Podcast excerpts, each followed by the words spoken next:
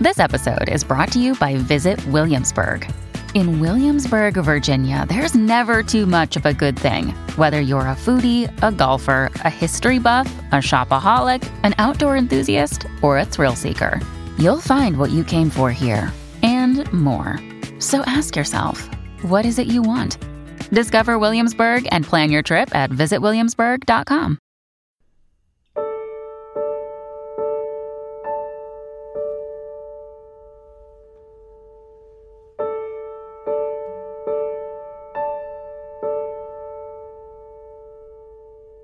And we welcome you to this edition of Tuesday People, the podcast. I'm your host, Mitch Albom. The podcast is inspired by a book I wrote called Tuesdays with Morrie more than 25 years ago. The lessons from that book, from my old college professor, Morrie Schwartz, as he lay dying from Lou Gehrig's disease, were the underpinnings of the book and the underpinnings of this podcast, which has now been going, Lisa, for how long? I've kind of lost track of it.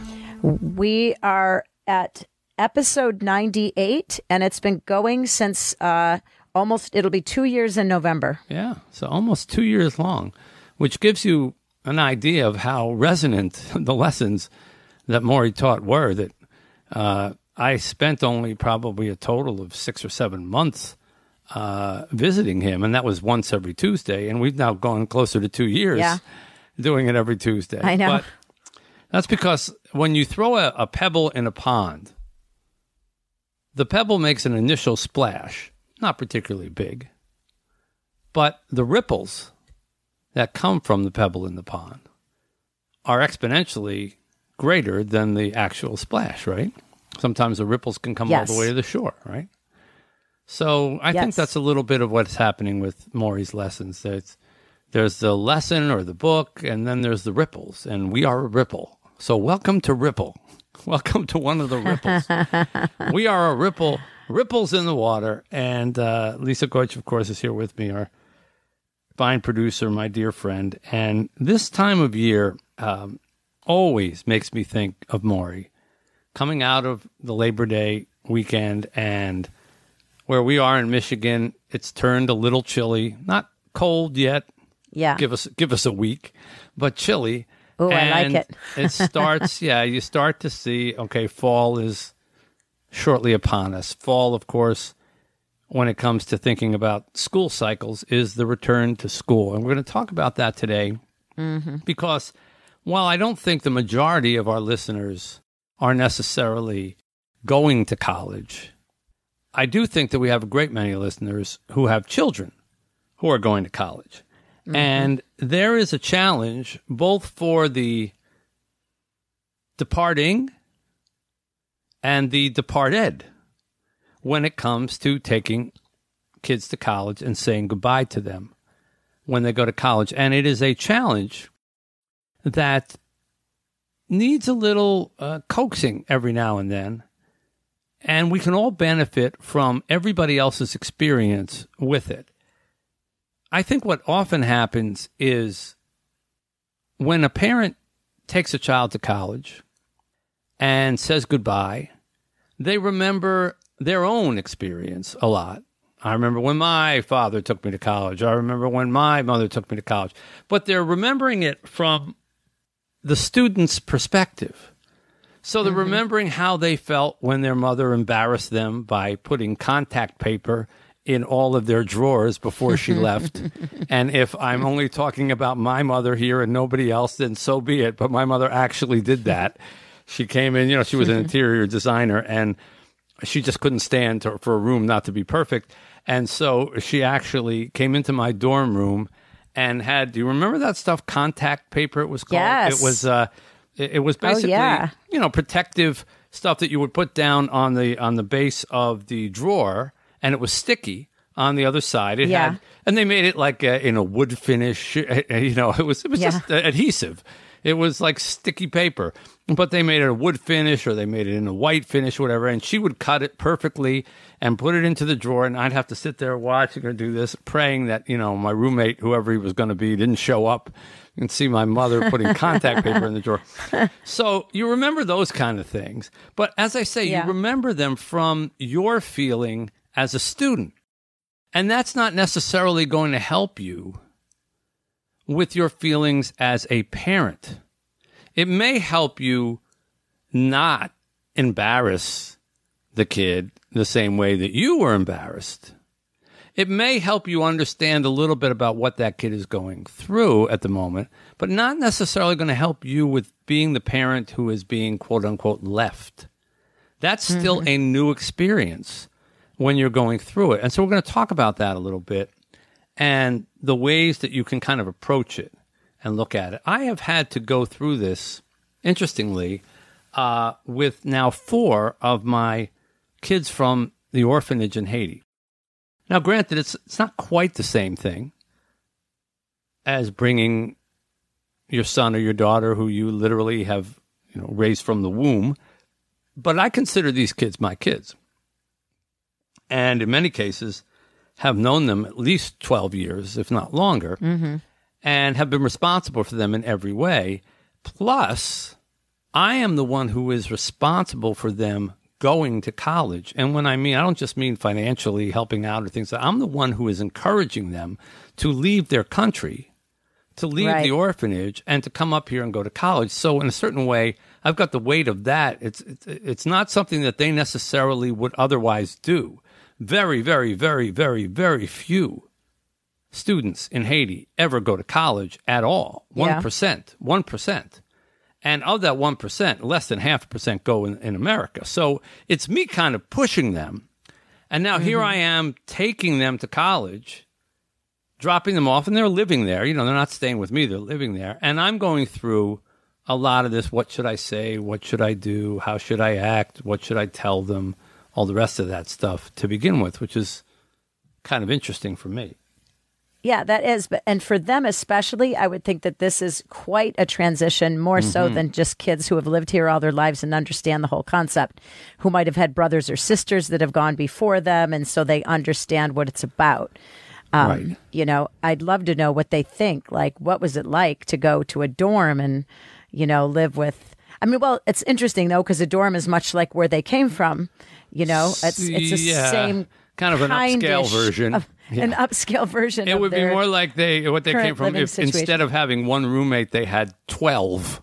Right. And instead of having a massive cafeteria, we could tell them what kind of omelet you wanted. They were sitting at picnic tables outside, getting a bowl of oatmeal or a tuna sandwich, and that was it. It's kind of got to be like, in that sense, like awesome for them. Like, they're experiencing, that's a lot when you think about it. Wow. It's a shock. It's a total shock. And I have to navigate that. So, but I think what I'm going through with them is there's parallels to what parents who raise kids here are going through. And that is, you are taking them from dependence to, I wouldn't call it independence, but I would call it semi-independence. Yes. It's not independence in that they're not going to starve if they don't go to class or, they don't have to earn a paycheck in most cases. They're on a meal plan where they can eat as much as they want. They're not going to be thrown out of their dorm unless they do something wrong or flunk out, but they're not going to get tossed out because they're not paying their rent. So until you are financially independent, it's not true independence in that sense of the word, but it is independence in that they're spending a night, first of all, away from familiar surroundings. This can't be discounted. There is a security that comes with knowing your own bed, your own home, with knowing that your parents are down the hall, your younger brother is in the room next door, your older sister is downstairs in the basement, wherever they all are. The going to bed at night and the waking up in the morning are things that kids use as guideposts of their security. And they're not going to talk about it. They're not going to wake up in your house and say, boy, Mom, I'm so happy that, I always can hear you up in the morning, or someone's making breakfast, or hear Dad getting ready to go to, or hear the car in the garage, or I tease my sister, or whatever. They're not going to say those things. But they are a huge part of their touchstones of their life. And when you take those away and suddenly you are sleeping in a different bed That alone needs to be accounted for. A couple of my kids, before they came up here, said to me when I was down there in Haiti, and I said, you know, how do you feel about it and going to college? And they would say, well, you know, they try to smile and say, I'm excited, but they would also say, I'm scared. And I would say, well, what are you scared of? You know, I'm going to be up there. I've never slept anywhere but in this bed. Yeah. And I realized, wow, okay, that's an interesting observation. You've never slept anywhere but in this bed. It's true. And just the sleeping alone, when you lie down in bed at night and it's just you alone with your thoughts, who else is in the building? Who else is in the room? Who else is around? Yeah. It's important. It's really important. And you have to recognize that your kids are going to go through just the transition alone of, okay, I don't have a security blanket here. Mom's not down the hall. I don't hear any familiar sounds. I'm hearing noises from another room. It's kids having a party or something like that. I wonder if I should be there, or why are they having fun and I'm not? You wake up in the morning and there are strange people in your hallway. It's all new. And that in of itself, before you ever get to class, is a big transition. And you, as a parent, you should allow for that. You should ask about that. You should say to your kids, listen, I know you're 18. I know on so many levels you are already a young man or a young woman. And you do this, you did that, you went to this, you went to that, you accomplished this, you accomplished that. So don't take this the wrong way, but it's okay if when you get to college, you find yourself crying at night for the first couple of nights that you're there. My kids, God bless them, they're honest with me. They admit to me that they still are crying. It's 2 weeks in now.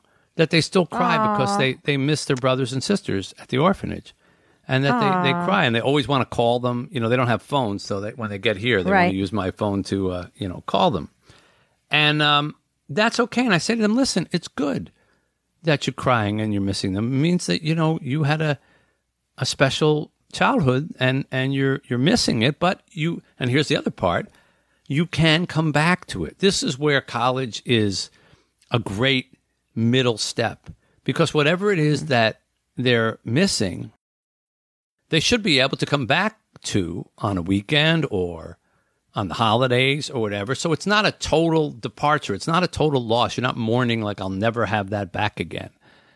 But recognize that your kids, just from the simple act of sleeping in a different bed, waking up with different sounds and different people around, going to the bathroom, you know, if they have a communal bathroom at the end of the hall.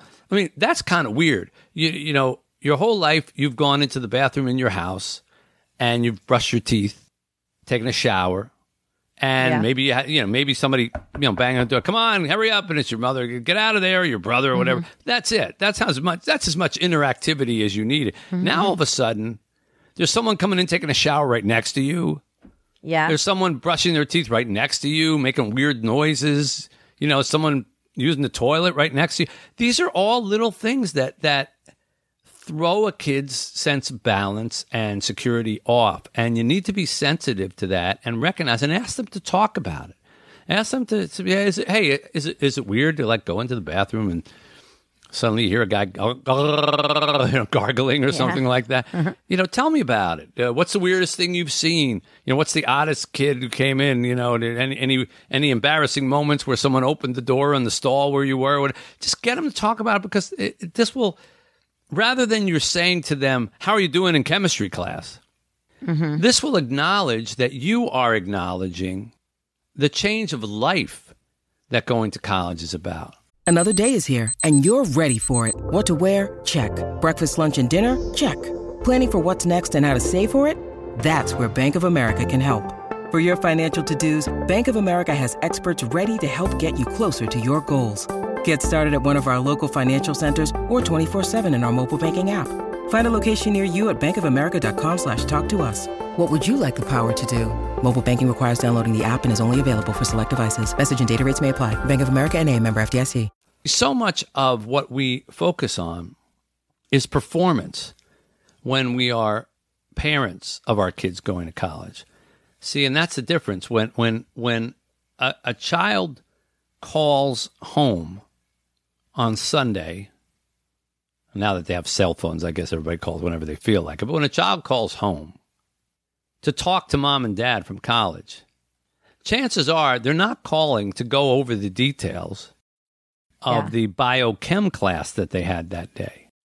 They want to hear about home. Notice how your kids will call you and ask, like, how's the dog doing? You know, maybe the same dog that, you know, they mostly didn't want to walk or ignored the whole time that they were there. Now it's, how's the dog doing?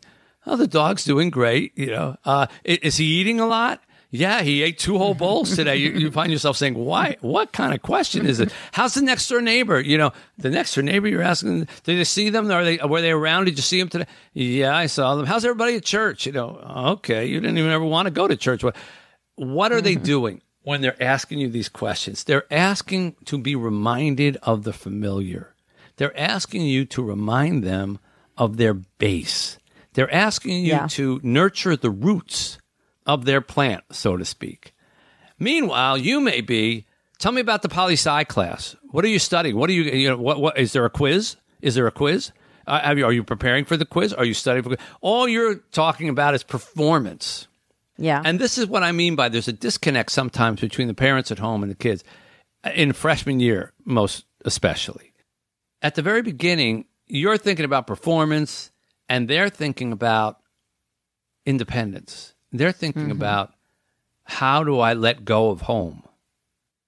And you should recognize that and talk to them on that level. And say to them, how often do you want to come home? You know, do you feel it's okay? You want to come home in the first few weeks? Or do you want to kind of just say, no, I'm going to kind of cold turkey it a little bit and stay up here and get used to settle it? Settle in. Yeah. Have that discussion. Talk about those things, not just what grade did you get? Because it puts a lot of pressure on the kids to think that basically they are there to achieve grades. Now, we all know that we want them to do that, and that is ostensibly the biggest reason that they're there. They're there to do well and to learn.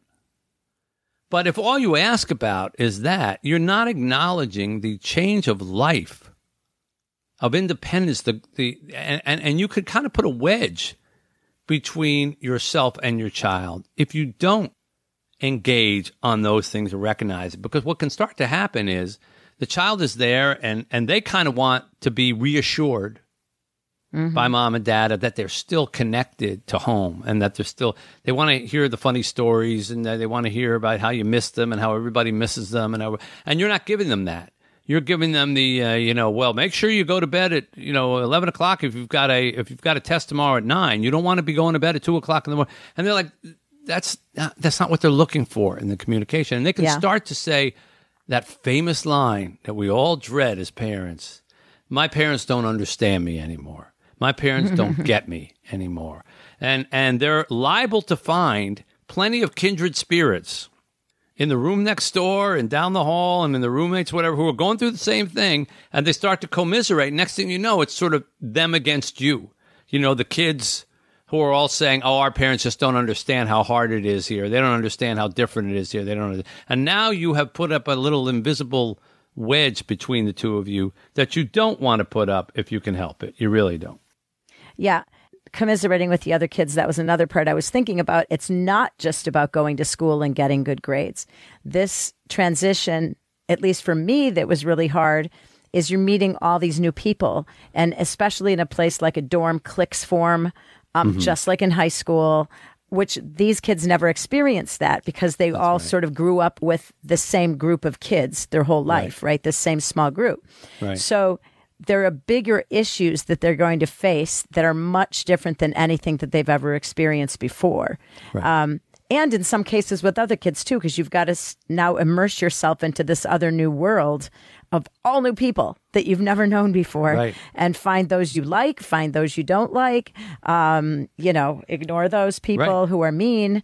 And kids will be looking to replace the connections that they felt with their family and with their neighborhood and with their high school friends at college. And so it's important for you to maintain that relationship in a way that meets your child at least partly where they are, or else you may find yourself sort of the outside looking in, and you end up with one of those kids who famously, and I'm sure I did this myself, famously comes home for Thanksgiving break. The first time that they're coming home, let's say they went away, you know, to college far away, a plane ride away or something, so you can't just drive home on the weekends.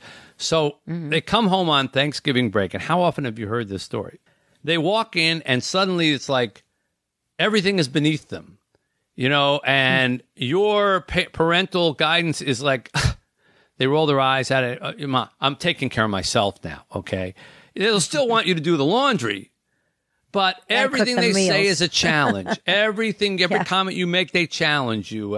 And it's a little bit of almost like, you know, in the animal kingdom, when some of the young bucks challenge the old ones, it's like, okay, I'm out on my own now. And you'll have a discussion about, I don't know, current events. And the father will say something about politics, and the kid will jump in and go, well, you don't understand anything about you, because they took, you know, 3 weeks of political science already or something. Yeah. And you don't want that to start to become your relationship, where you end up saying to your husband or your wife, what happened to our kid? Where did our beautiful, lovely, obedient, respectful kid go? And one of the ways to avoid that is to recognize the changes that are going on while they're gone, and to talk about them, and to allow for some of them. Let them kind of feel their oats. Let them find their way. When you need mealtime inspiration, it's worth shopping Kroger, where you'll find over 30,000 mouthwatering choices that excite your inner foodie. And no matter what tasty choice you make, you'll enjoy our everyday low prices, plus extra ways to save, like digital coupons worth over $600 each week. You can also save up to $1 off per gallon at the pump with fuel points. More savings and more inspiring flavors make shopping Kroger worth it every time. Kroger, fresh for everyone. Fuel restrictions apply. Now, I want to play you something that is, to me, is just beautiful and very special. This is from the tape of Morrie and I talking in August of his final year. And we were reminiscing back about when I first came to college. And I want you to listen to what he talks about when he saw me as a student. You'll notice there's very little here about the field of study and a lot about the personality and getting to know me as a person. And after we're done playing this, I want to talk about a challenge for parents, and that is to allow their children to find a teacher who may inspire them and teach them in ways that maybe parents always thought, well, that's my area of expertise. I don't want anybody else getting close to them that way. Listen to this lovely exchange between myself and Morrie about when I first got to school. You know, I didn't come to college searching for that either. I mean, I went to college, I wanted to be a musician. I don't know what drew me to sociology, just that I liked, you know, things about people and whatever, so that I started. Yeah, I'm surprised you didn't major in music. Well, I took a few courses there, but they didn't, all they had was classical. Yeah. You know, it's nothing much to major in. Not for you. Not much of it. No, well, maybe there was some part of you that wanted that side opened up to some degree, because everybody knew that sociology was that kind of department. Right. You got taught things, but you also had your heart touched in some way. Yeah. And we wanted, as I said before, students to know that there's more things to learn than there are in books. And the thing I felt with you is you were a very smart kid, and you had a lot of talent, and you had this sort of clear, sort of almost Isaac Bashevis Singer style of writing. Very simple, very clear, very to the point, unambiguous. You knew exactly what you were trying to communicate. And I felt that you had some of my same problem. You hid your light under a bushel. That's what my therapist used to say to me all the time. You know, you've got so much to give. Why are you hiding it? So it has to do with shyness to some degree. It has to do with not wanting to be exhibitionistic. It has to do with the fact you weren't quite sure that you wanted to be a scholar in that sense of the word. These are all my impressions. Right. And I felt my task was, one, to bring you out, to be more of a, you know, with your heart, to help you really develop your intellectual talents, and to have you feel that, at least at Brandeis, you had a mentor who was very interested in you and who wanted to see you grow in all these different directions, which you had potential for. Now that, to me, is as lovely a statement of who Morrie Schwartz was as I could provide you. Because while he took his academics very seriously and he wanted everybody to read the reading assignments and write the papers and do all that, you see that his number one concern was to bring out the best in his students. In my case, you know, bring out this, what he's sort of a shy, reserved part of me that could have been better than I was allowing myself to be, that I could have acted better than I was letting myself act, that could have opened up more than I was letting myself open up. There are professors who are like this all over campuses today.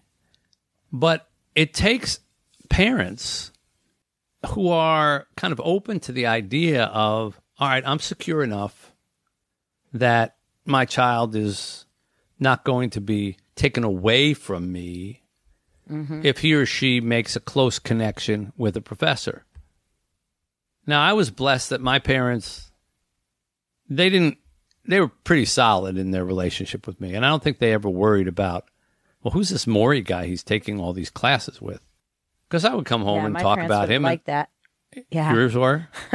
No, my parents would have liked that. They would have liked me to have somebody like that, I think. Yeah.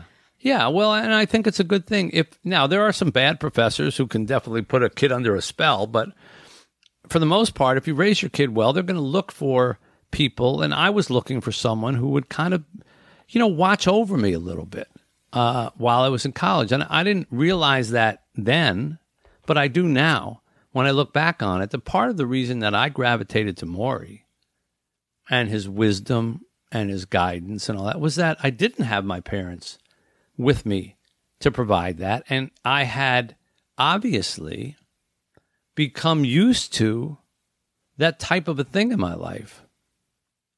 Someone to talk to, someone to admire and to ask a question and get an answer and go, oh yeah, I didn't think about that. Okay. And they're smarter than me. Someone to look up to who you felt was more intelligent. And it wasn't to replace my parents. It was to continue what my parents had given me. And so they were able to say, well, great, if he can provide that for you while you're there, it doesn't mean you come home and say, well, Mom and Dad, I'm not listening to you. Morrie told me this and Morrie told me that. Yeah. You know, they found that many of the principles that he taught me were aligned with the principles that they had, but it's not easy for all parents to accept that. A lot of parents do not want to accept that a kid is getting too close to a professor or other students or anybody else because they don't want to what? Let go. They don't want to let go. And they feel that as long as they can be dominant in their kid's life, then their child won't let them go. Yeah. And they won't be left what? Alone, right? They won't be left alone with their lives or their spouses or their houses or whatever. You know, the bond between a parent and a child is so strong that the thought of weakening it is terrifying to many people. And so even when their kids go away to college, they want to be as involved in their lives as they were when they were in high school or even in elementary school. They want to send them packages and bring them food and go up a visit and do all that stuff. And now, this is where rubber meets the road. This is where we all grow up eventually.